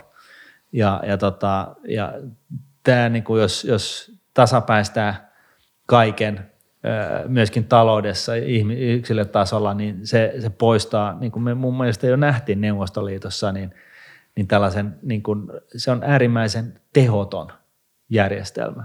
Ja tämä on niin kuin sinänsä tämä, tämä tällaisen kilpailun poistaminen, niin, kuin, niin, niin, niin sehän on, lääketiedehän on siinä mielessä niin kuin yksi suurimpia syyllisiä koska tota, moderni lääketiede, siis totta kai se on näin, mutta yhtä lailla niin tämä on vähän huolestuttavaa, että moderni lääketiede poistaa luonnollisen valinnan ihmiskunnan keskuudesta. Ja, ja tota, se, että, että joku edes, tai varsinkaan minä menisin ja alkaisin puhumaan sen puolesta, että se, se tota, pitäisi palauttaa, niin, niin siihen ei kyllä oikein mieli taivu. Eli siis Puhun siis siitä, että lääketiede tosiaan pitää yhä huonompi kuntoisia elossa ja, ja ne totta kai lisääntyy ja, ja ihmisen DNA ja, ja genetiikka niin kuin degeneroituu, koska siellä ei ole sitä luonnollista valintaa ja, ja mm. tota, siitä ei pääse sitten oikeastaan sitä ongelmaa pysty oikeastaan korjaamaan millä, millään muulla tavalla kuin manipuloimalla geenejä. Tuosta tekisi mieli ehkä pieni vasta-argumentti esittää, että, että mä nyt en taas muista, että kuka se on sanonut, mutta että, että, että tämmöisen, että kyllä sitä luonnonvalintaa tapahtuu nykyäänkin, mutta se vaan tapahtuu sitten niinku baarien tai niinku nakkikioskien jonoissa kello niin. kolme aikaa yöllä. okay. Että et, et, niinku, et parin valintaan liittyvä kilpailu, että se on, se on edelleenkin olemassa. Niin. Vaikka, vaikka niinku nykyaikana on mahdollista selvitä ää, selvitä tota semmoisten, voisiko sanoa sairauksien kanssa, jotka aikaisemmin olisi ollut niin. fataaleita tai joihin olisi, olisi kuoltu, mutta et, et niin kuin se parin valinta ei ole, ei ole sinänsä niin kuin kadonnut mihinkään. Kiitos ja... siitä, koska nyt sä oikeasti nostit aika ison taakan mun olkapäältä, koska tämä on ollut asia, jota mä oon, mä oon, mä oon, mä oon niin kuin kokeillut eh, kaiken näköisten varsinkin lääkäreiden keskuudessa, että selittäkää, antakaa mulla joku eksitti tähän näin, kun tämä on Ja, ja sitten siinä on vielä, ja sit siinä on vielä mm. toinen asia, minkä, voi, minkä, minkä sä voit saada itsellesi tähän exitiksi, että et, et jos miettii, että sitä, niin tämä kilpailu, niin sehän on aina vaan, sehän on niin kuin riippuvaista siitä ympäristöstä, eli että et kyllä se, niin kuin, että ei se niin kuin evoluution mekanismit ole mihinkään niin kuin kadonnut, mutta mut ne vaan niin kuin se, muuttaa se, muotoa. Niin, tai siis sinänsä, niin kuin, että, että, että, että koska nykyinen ympäristö on erilainen, niin meidän, ei tar, meidän ikään kuin ei tarvi olla samanlaisia kuin mitä me ollaan joskus aikaisemmin. Niin, meidän on tarvinnut olla, siis joo, jos me elättäisiin kivikaudella, niin me kuoltaisiin pystyyn viikossa, että, niin.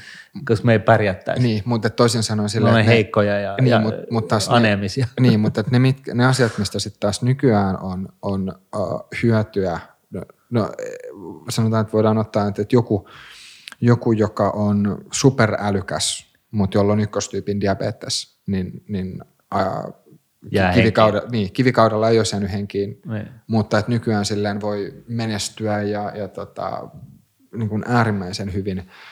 Eli, eli toisin sanoen niin kuin, ähm, toivotut ominaisuudet nykymaailmassa jää henkiin. Niin, niin. Eli, eli ei se kuitenkaan, niin kuin, mä en ihan sanoisi, että se niin kuin Toi on äärimmäisen mielenkiintoinen, koska tuossa on niin tavallaan vähän tämä, tota, tarvehierarkia, että jos, jos laitetaan ihmiskunnan e-, evoluutioon tämä koko homma ja mietitään, että kivikaudella tosiaan niin e, ensin piti saada niin kuin nämä, nämä keskuslämmitykset ja talot ja katot pään päälle, että me voitiin, voitiin siirtyä siitä, että, että tarvittiin lihaksikas mies ja, ja tota, ja, ja isorintainen nainen ja, ja tota, siirrytty siihen, että, että nyt kun meillä on nämä keskuslämmitykset ja katot pään päällä, niin nyt voidaan ihmiskunnan kehitys voi painottaa erilaisia ominaisuuksia mennäkseen eteenpäin niin kuin tässä – mm. tosi pitkässä kuvassa. No ja nyt, nyt mentiin jo varmaan aika lailla. Niin, tosin, tosin sit tää, tää, jos, jos tämän Pandoran lippaan avaisi, niin sieltä löytyisi vaikka mitä mielenkiintoista, koska sitten jos miettii vaikka geenimanipulaatioa, Kyllä. niin se on, sit voidaan ajatella, että sitten ollaan sen luonnonvalinnan y- yläpuolella jossain väärin, mutta ei kuitenkaan ihan kokonaan, koska sitten taas se geenimanipulaatiokaan todennäköisesti ei ole mahdollista kaikille ihmisille, vaan Kyllä. niille, joilla on varallisuutta – niin kuin ensimmäisenä. Ja sitähän on sitten kanssa niin kuin spekuloitu, että se voi sitten niin kuin ihmiskunnan äh, niin kuin eroja kasvattaa entisestään, koska siis mm. niin kuin älykkäät, rikkaat, menestyneet, varakkaat, ne on, ni, ne on niitä, joilla on mahdollisuutta niin kuin tehdä omista jälkeläisistä niin kuin entistä parempia, ja sitten taas ne, joilla ei ole varaa, niin ne Siis mä, mä itse asiassa mun, mun silloinen tyttöystävä niin, niin tota, väitteli tohtoriksi ja lääketieteestä ja, ja tota, hänen kustoksensa oli e, Leena Palotie. Tässä, tässä, tota, noin niin, tässä karonkatilaisuudessa niin tuli sitten vähän, vähän tota terästyneenä uskaisin kysyä, haastaa häntä tässä kyseisessä asiassa, että kun hän kuitenkin oli aika kova sana niin kuin tässä, tässä tota, geeniskenessä niin sanotusti. Ja, ja, tota, ja mä, mä kysyin sitten häneltä, että, että se on yhtään huolestunut siitä, että, että tota, nyt kun me opitaan niin kuin manipuloimaan geeniperimää, niin, niin, niin tässä käy hassusti. Ja hän sanoi, että no ainakin siinä tilassa aika myöhään illasta, että ei, ei hän ole, että tota, ne, joilla on tämä, tämä tota, avain kädessä, niin, niin tota, ne on vastuullisia henkilöitä, ne kaikki, jotka toisin sanoen osaa manipuloida näitä geenejä, niin ne, ne kantaa vastuunsa – ja sitten mä sanoin, että no joo, mutta kuvittelen nyt sitten tällainen tilanne, että, että voidaan leikata tämä pois. Mutta tota, kuvittelen nyt sitten tällainen tilanne, että sä oot vihdoin saanut sen ainoan lapsen. Ja tota noin, niin hänellä on jonkun tietynlainen tauti, jonka sä pystyisit korjaamaan ja, niin, että hän jäisi henkiin, ää, mutta sä tarvitsit siihen niin kuin 100 miljoonaa euroa rahoitusta. Ja tota, joku sitten tarjoutuu antaa sen 100 miljoonaa euroa rahoitusta sulle, jos sä vain hoidat sitten sen kyseisen – Eh, rahoittajan tota, jälkeläiset niin kuin superihmisiksi. Et, et missä se kipukynnys sitten käy. Ehkä se ei ollut se sata, ehkä se vaan riittää se milli, mutta joka tapauksessa, että tässä on niin kuin sisäänrakennettu ongelma niin tai näin. Mutta mut siihen niin mä, nä, mä, mä ja tämä nyt on taas henkilökohtainen mielipide, mutta niin kuin Jurassic Park ykkösessä todettiin, niin, niin tässä kun ne siis teki nämä dinosaurukset jostain hyttysen, fossiloituneen hyttysen tota noin, niin, imaisemasta dinosaurusverestä, niin, niin tota, siellä oli sellainen kaosmatemaatikko, jolla oli mun mielestä hyvä sanonta, että nature will find its way.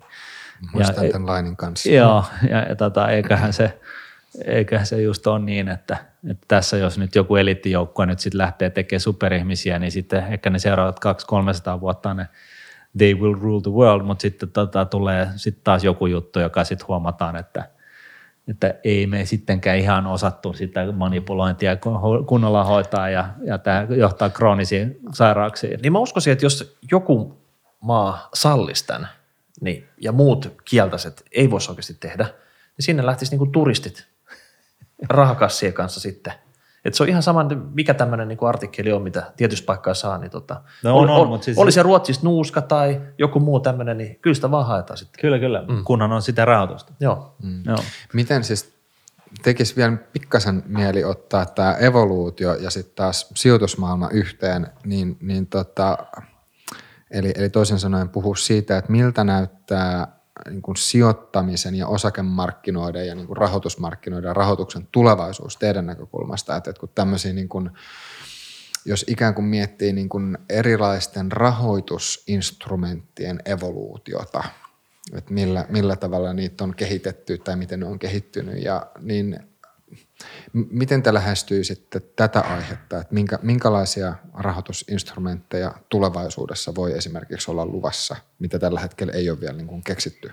No regulaatiohan aina suitsii tätä, että kyllä niin kuin tällä alalla tosi villiä meininkiä ja ollut ja kaiken näköisiä härveleitä, mitä suuri osa, mitä sijoittajat edes ymmärrä, mihin ne on sijoittamassa, niin mm. varmasti tehdään.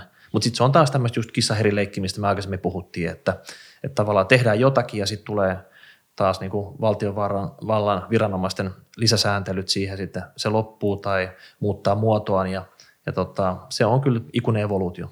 Mä, mä sanoisin, että mä luulen, että nämä pääinstrumentit on keksitty jo ja niitä sitten paketoidaan eri, eri tavalla ja tehdään, keksitään uusia johdonnaistyyppisiä niin jatkeita sille. Mä luulen, että se, se hinnoittelu on ehkä se, mikä, missä tullaan niin kuin näkemään parannusta. Eli niin kuin sitä mukaan, kun ihmiskunta ymmärtää hinnoitella asioita yhä paremmin ja tarkemmin, niin, niin tota, ja siis tieto, tiedon määrä kasvaa entisestään ja reaaliaikaisoituu entisestään, niin, niin, tota, niin, niin utopiassa voisi sanoa näin, että, että tota, jossain vaiheessa niin osakekurssien vaihtelu loppuu, koska kaikki, kaikki niin kuin tavallaan näkyy jo hinnassa saman tien ja lähestytään sitten sitä sen hetkistä talo, ihmiskunnan taloudellisen kasvun vauhtia niin sanotusti vaan, vaan utopiassa. Mutta mä luulen, että se hinnoittelu, eh, hinnoittelumekanismit paranee. Mä luulen, että se on niin kuin ehkä se suurin asia tuossa yhteydessä. Ja sitten niin kuin rahoituksen lähteet, rahoitus demokratisoituu. Et sehän me ollaan nähty jo nyt, että tota, että tosiaan ty, niin kuin, niin, sellaiset väliportaat poistuu sieltä välistä. Väliportaat poistuu välistä ja sitten jos miettii niin kuin 1800-luvun loppua, niin eihän niin kuin tällaisella – sanoisi nyt mitä nämä oli, jotka oli ma- maatiloilla töissä, niin, niin tota, siis no. Työläisiä. Siis renge, rengit, niin eihän niillä ole mitään chanceja niin kuin, saada lainaa yhtään mihinkään, koska niillä ei ollut kiinteätä omaisuutta ja, ja sen niiden osaamisen taloudellinen arvo oli silloin niin pientä, että sillä ei ollut paljon merkitystä. Kunnes sitten jossain vaiheessa niin kun ihmiset alkoi saada asuntolainaa.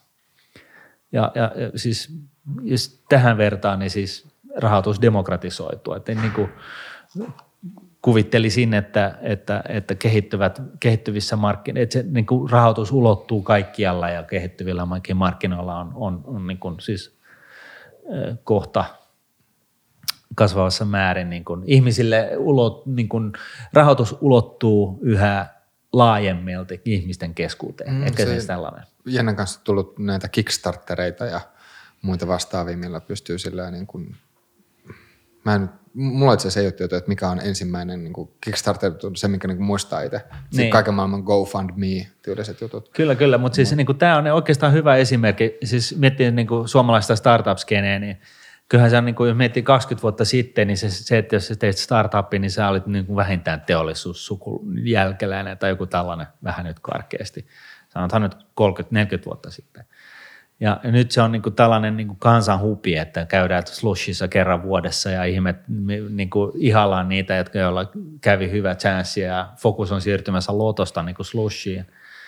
Ja, tota, ja sä huomaat, että hei, itse asiassa että mulla voi, mä voin vaikuttaa tähän mun mun tekemiseen ja tulevaisuuteen ihan itse, että jos mulla on joku hyvä idea, niin mä konseptualisoin sen ja käyn slussissa oppimassa, että miten mä rakennan tiimiä. Mä, mä teen sellaisen pitch deckin, että ja itse asiassa mä käyn slussissa niin buukkaa itselleni ajan jollekin äijälle, joka istuu sadan tuhannen miljardin euron dollarin päällä ja tota, vakuutan hänet. Sitten mulla on fyrkat ja mä teen niin kuin, pääsen siitä niin kuin liikenteeseen. Slush on niin kuin siinä, tai siis tällainen suomalainen startup-skene on – tässä keskivaiheen, tai siis ehkä keihänkärki esimerkki siitä, miten rahoitus demokratisoituu ja mä luulen, että toisaalta toisessa päässä niin, niin se ulottuu yhä kasvavassa määrin myöskin niin kuin köyhiin. Ja, ja tota, nyt ei puhuta siis vippilainoista, vaan puhutaan ihan niin kuin järkevistä, että hmm. tällaiset niin kuin ylilyönnit, niin kuin tällainen pelleily niin kuin loppuu ja, ja tota, tästä tulee enemmänkin tällainen commodity, johon kaikilla on accessia mm. tai siis onko, pääsy. Onko sitten teidän mielestä jotain semmoisia niin nykyisiä rahoitusinstrumentteja, jotka niin vois kuolla sukupuuttoon, siis sillä, tai jos te ajattelee, että jotka, no, jotka on ihan kättelyssä. Niin, no, ihan... pi, niin, pikavippe ollaan aina pari vuoden välein suitsimassa tällä korkokatolla, semmoinenkin taitaa tässä seuraavaksi tulla ja ihan ok, koska tota, ähm, eihän niitä ole tehty oikeastaan sen lainaottajan takia niitä, että ne on tehty vaan tarpeeksi helpoiksi, eikä ne ymmärrä sitten taas, että mitä se oikeasti vaatii se takaisin maksaminen. Et vaikkakin se perustuu niinku ihan rahoitustieteelliseen niin kuin, logiikkaan, että niin kuin mitä riskillisempi rahoituskohde, niin sen enempää, sitä paksummat tuotto sun pitää olla, että sä pystyt tavallaan rahoittamaan ne luottotappiot siinä touhussa, niin sitten se on kuitenkin mennyt niin kuin ihan överiksi, että kun sulla on niin kuin tuhannen prosentin vuotoinen korko, niin, niin eihän siinä ole mitään järkeä. Mm. Ja, ja sitten näin, et, mutta et, niin. No siinä, siinä oikeastaan häviäjä on pikavippiottajat ja voittajia on totta kai joku niistä firmoista plus sitten kaikki mainostajat, että siihen ne isot eurot palaa. Joo. Miten sitten taas jos niin kun... Ne strukturoidut tuotteet, mutta ne tuli ja meni jo, että ne on niin aika lailla kuolemaan päin. Että, että tota... Voiko sä pikkasen avata, mitä näillä strukturoiduilla No ne on sellaisia, että, jossa todetaan, että hei, että me taataan, että sä saat 80 prosenttia takaisin sun sijoitetusta pääomasta, mutta mutta tota, jos tämä osakemarkkina menee ylös 10 prosenttia, niin sä saat sitten 5 prosenttia siitä. eikö tämä ole hyvä? Ja se periaatteessa on ää, niin kuin riskiprofiililtaan sellainen, on myöskin täysin pääomaturvattuja tällaisia vaihtoehtoja, tai ainakin lähestulkoon. Ja, mutta se ongelma on siinä se, että niillä on 5-10 prosentin vuotuiset kulut. Ja jos me tiedetään, että osakemarkkinat tuottaa, jotka tuottaa siis paremmin kuin mikään muu pääomaloukko maailmassa, niin jos se osakemarkkinat keskimäärin tuottaa 7 prosentin reaalituottoa vuodessa, niin sä et käytännössä voi tienata niillä kyseisillä tuotteilla. Ne voisi myös haudata aika lailla pystyyn. Tai sitten niin kuin sillä tavalla, että siinä oikeasti tulee se kulujen läpinäkyvyys läpi. Joo. Elon Musk on sanonut muistaakseni, että shorttaajat on Teslan vihollisia. Ähm, mitä te olette itse mieltä shorttaamisesta? Tai itse asiassa, että ennen kuin mennään sinne, niin haluatte lyhyesti vielä avata, että mistä shorttaamisessa on kysymys? No shorttamisessa sun täytyy saada lainaksi jostain osakkeita, mitä sä tällä hetkellä omista, ja sen jälkeen sä menet markkinoille ja myyt ne. Että sulla on tavallaan käänteinen positio siihen, että sä toivot, että sen kurssi tippuu. Silloin sä voit ostaa takas ne, jotka sä oot kerran myynyt sinne markkinoille osakkeet takas ja antaa ne takas sun lainanantajalle ja sen välisen erotuksen sä teet sitten voittoa. Voiko on vielä niin käytännön esimerkkinä sanotaan, että no vaikka, rahasummilla? Okei, okay, no vaikka Tesla, se pyörii sanotaan nyt 200 taalassa tällä hetkellä. Ja mä halusin nyt shortata sitä. Mä saisin jostain lainaksi vaikka 100 000 Teslaa. Mä myisin ne sinne 200 taalaa kappale. Ja sen jälkeen mä odottaisin vaan, että toivoisin, että se kurssi tippuu. Ja sitten kun se olisi tippunut vaikka 150 taalaan, mä ostasin ne siihen hintaan takas ne 100 000 kappaletta ja antaisin takas lainaantajalle. Mulla jäisi 50 taalaa per osake voittoa. Siinä ja, on vaan se, että niinku se myynti tapahtuu ensin ja osto sitten, eikä toisinpäin. Ja kun 99,9 prosenttia kaikista, jotka osakemarkkinoilla, vaikka piensijoittajat, niin on niitä, jotka ottaa tämmöisen long position, eli tota, ne ostaa itse sinne salkkuun ja ne hyötyy siitä, kun kurssi menee ylöspäin. Ja sortteja on se, joka hyötyy siitä, kun kurssi menee alaspäin. Mikä, mikä Oletteko te itse tota, äh, samaa mieltä siitä, että, että shorttaajat on jossain määrin Teslan vihollisia, jos ajatellaan, että ne on, ne on sijoittajia, jotka niin kuin pyrkii tai jotka toivois, että Teslalla menisi huonosti?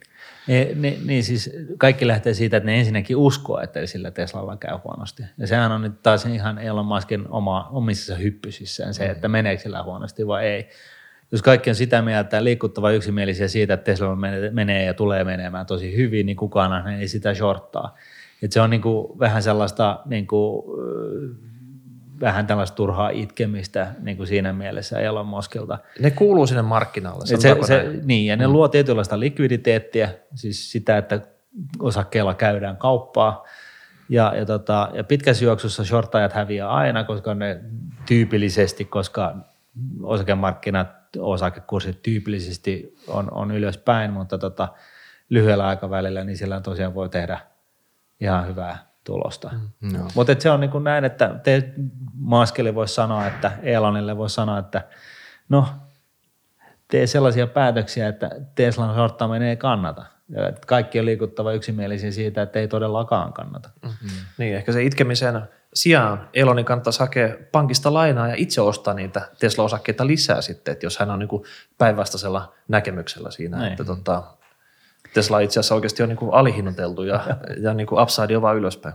Et, et siis rahoitusmarkkinat on, on niin kuin se, se hienous tietyllä tapaa, mitä rahoitusmarkkinoissa on, se, että, että se, on niin kuin, se on täysin äh, hieno siinä mielessä, että se on hyvin yksinkertaista, että – et, että tota, kaikki, kaikki, se on niin binääristä, että, että tota, et, et, se on yksi asia, joka vaan merkkaa ja se on se, että, että voiko tässä tehdä rahaa ja, ja se ohjaa. Ja millään niin kuin, henkilökohtaisilla preferensseillä tai poliittisella suuntautumisella tai rodulla tai ihonvärillä tai uskonnolla tai kengän koolla ei ole mitään väliä tässä rahoitusalan härvelissä, vaan se ainoa, mikä merkitsee, on se, että olet oikeassa vai väärässä.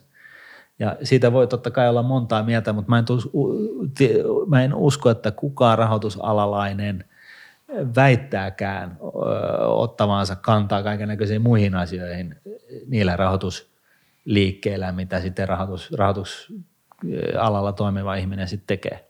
Mm-hmm. Vaan se on niin puhdasta sitä itseään ja se on, se on, mm. sillä on oma funktionsa.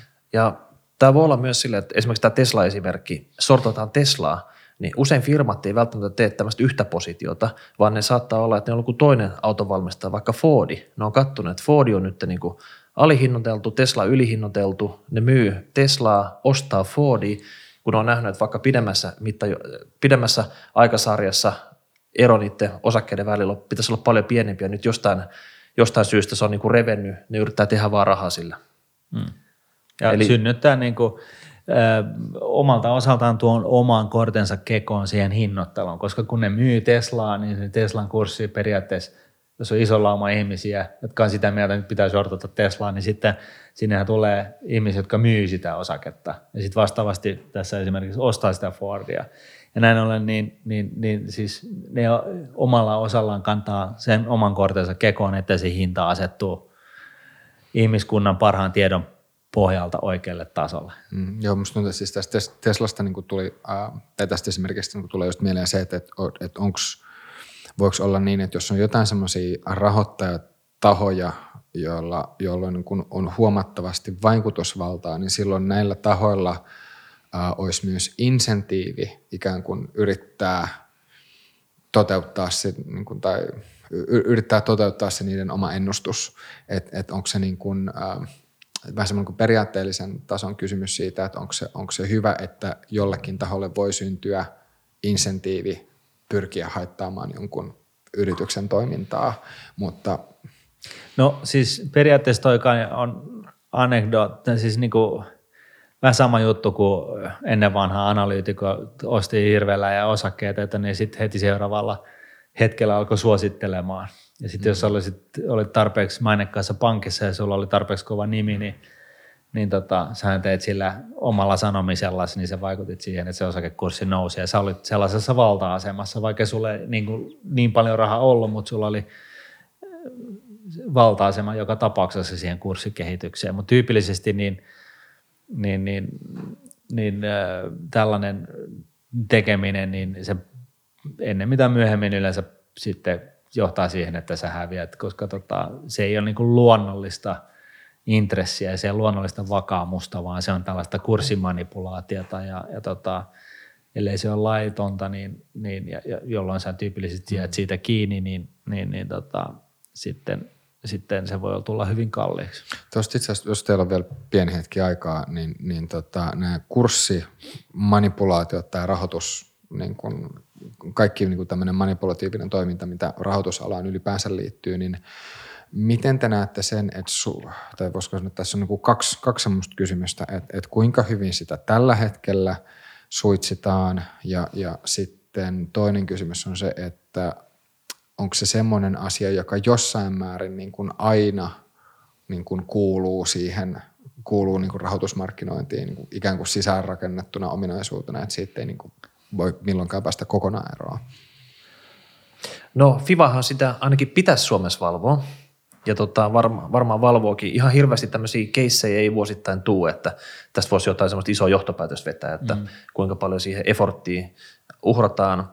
Ja tota, ehkä tästä informaatiosta, eli ainahan joku tietää firman asioista enemmän kuin joku toinen. Missä se on se raja? Että, ja tietääkö mm, oikeasti vai kuvitteleeko niin, tietävänsä? Vetää omiin johtopäätöksiä siitä, että tota, Että eihän firman työntekijöiltäkään kielletty vaikka se firman, firman tota, osakkeen ostaminen.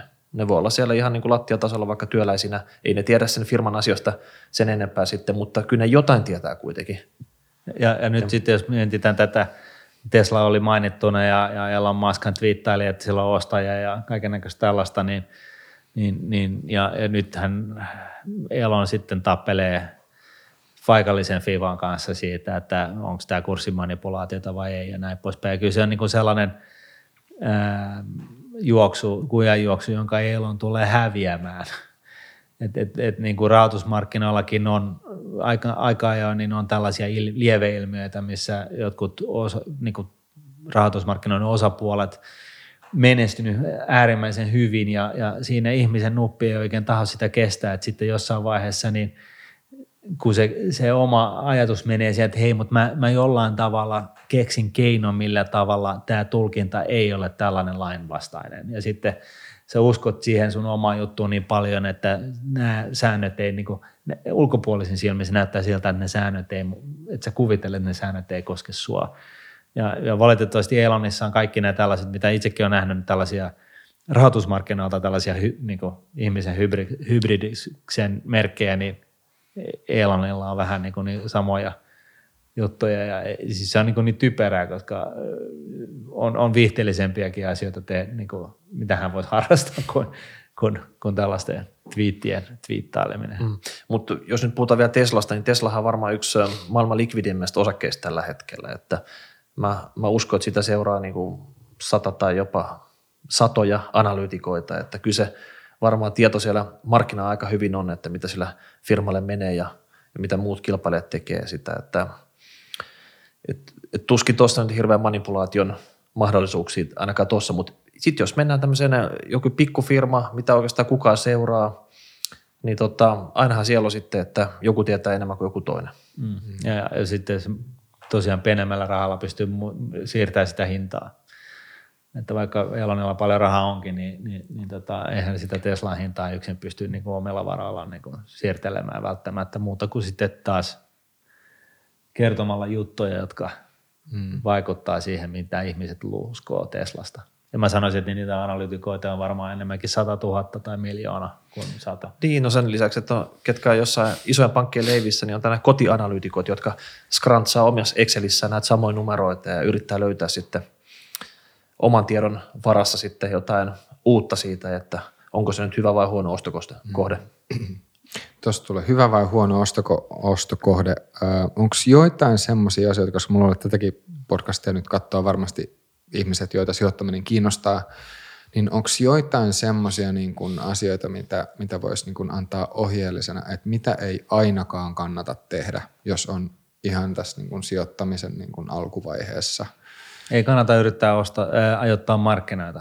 Et se on niin kuin se, mitä – ja varsinkaan jos on niin kuin, äh, alle 20 vuotta kokemusta, niin ei kannata. Et, et siis siitä ei ole akateemista näyttöä, että se onnistuu pitkässä juoksussa määrätietoisesti keneltäkään. Siis, Tarkoitatko nyt semmoista niin lyhytaikaista? Niin, että niin katsotaan, että se, kun, se on aina niin helppo, kun sä otat jonkun, jonkun osakekurssin hintakuvaa ja niin sitten katsot siitä, että kato, kun mä olisin ostanut tuolla, kun se on alhaalla, ja sitten mä olisin myynyt tuolla, kun se on korkealla, että silloin mä olisin tehnyt heti kättelyssä viisikertaiset rahat ja, ja, tota, ja, ja osakekurssi tai osakemarkkinakurssin liikkeet on vähän tällainen seireeni, joka tällä tavoin imasee niin kuin ihmisiä mukaan siihen myllyyn. Ja, ja tota, tyypillisesti nämä häviää rahansa lähes tulkoon aina. Että niin kuin on niitä muutama poikkeus, mutta tota, silloinkin, jos nyt ihan väkipakon pitää yrittää lähteä tällaiseen hommaan, mihin tosiaan ei akateemista näyttöä ole, että ihminen pystyy siihen – osake stockpickinkin pystyy siitä, näyttöä, mutta niin kuin on laajassa kuvassa, niin tällainen ajattaminen, niin jos siihen nyt on pakko mennä, niin, niin sitten niin kuin jollain pienillä rahoilla, kunnes sulla on niin kuin tarpeeksi monta vuotta trackia siitä, että, sä oikeasti, että se kannattaa, niin, niin sitten ehkä. No aina nyt pitää ymmärtää ne instrumentit, mihin sijoittaa. Että ei sun kannata ottaa semmoista vehikkeliä, mistä et mitään ymmärrä. Että se pätee nyt ihan kaikki. Että sä kaupastakaan ostaa semmoista härveliä kotiin, missä sä et tiedä, tota, mitä se oikein tekee. Että, että täytyy joku roti siinä olla.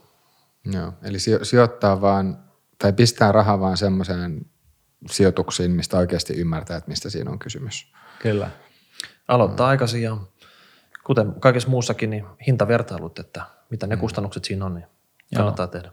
Ja se, mitä sun kannattaa tehdä, siis jos me siirrytään, jos nämä oli ne, mitä sun ei kannata tehdä, niin se, mitä sun kannattaa tehdä, niin on säästää pitkäjänteisesti, kustannustehokkaasti osakemarkkinoilla, osta ja unohda periaatteella.